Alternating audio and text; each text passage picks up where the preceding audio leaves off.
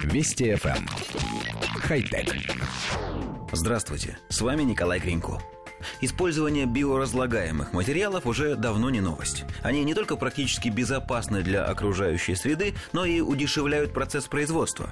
Биоразлагаемые материалы активно применяются при создании одноразовых сотовых телефонов и других подобных гаджетов.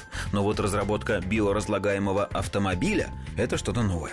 За производство отвечают студенты технологического университета Эйндховена, расположенного в Нидерландах. Их автомобиль практически полностью изготовлен из льняного волокна и пластика на сахарной основе. Сахар для производства пластика получают из сахарной свеклы. Лист такого пластика с двух сторон прокатывается армирующей льняной тканью. В итоге прочность кузова практически не уступает обычному пластику, который используется сейчас повсеместно в автомобилестроении. Единственные компоненты авто, которые не подвержены биоразложению, это колеса, аккумуляторная батарея и некоторые компоненты подвески.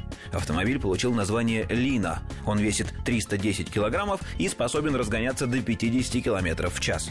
Суммарная мощность электродвигателя авто составляет 8 киловатт, а для питания используется литий-ионная аккумуляторная батарея, емкости которой достаточно для того, чтобы преодолеть расстояние в 100 километров без дополнительной подзарядки. Коллектив редакции нашей программы считает разработку достаточно странной.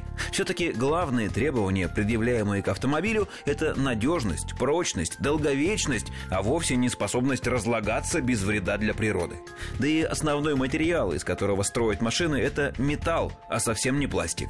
Есть ли уверенность в том, что пластиковый автомобиль выдержит все механические нагрузки, возникающие при движении, даже если он не разгоняется быстрее 50 км в час?